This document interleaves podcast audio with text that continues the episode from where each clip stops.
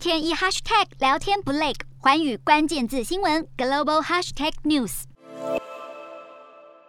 战争持续拖累全球市场情绪，联准会主席鲍尔释出更鹰派的言论，黄金、油价齐涨，美债殖利率飙升，非必需消费品、通讯服务领跌。但随着科技股尾盘跌幅收敛，四大指数中场以小跌作收。美股四大指数全数收黑，道琼指数下挫两百零一点九四点，收三万四千五百五十二点九九点；纳斯达克下挫五十五点三八点，收一万三千八百三十八点四六点；标普五百下跌一点九四点，收四千四百六十一点。一八八点，非半指数下跌九点零六点，收三千四百二十三点二四点。欧洲股市方面，欧股历经近来大幅震荡后，今天比较走稳，并非投资人对地缘政治和利率风险的看法走向乐观，而是市场已经比较适应这些挑战。欧洲三大股市多数收跌，英国股市上涨三十七点六六点，收七千四百四十二点三九点；德国股市下跌八十六点一二点，收一万四千三百二十六点九七点；法国股市下跌三十七点九一点，收六千五百百八十二点三三点。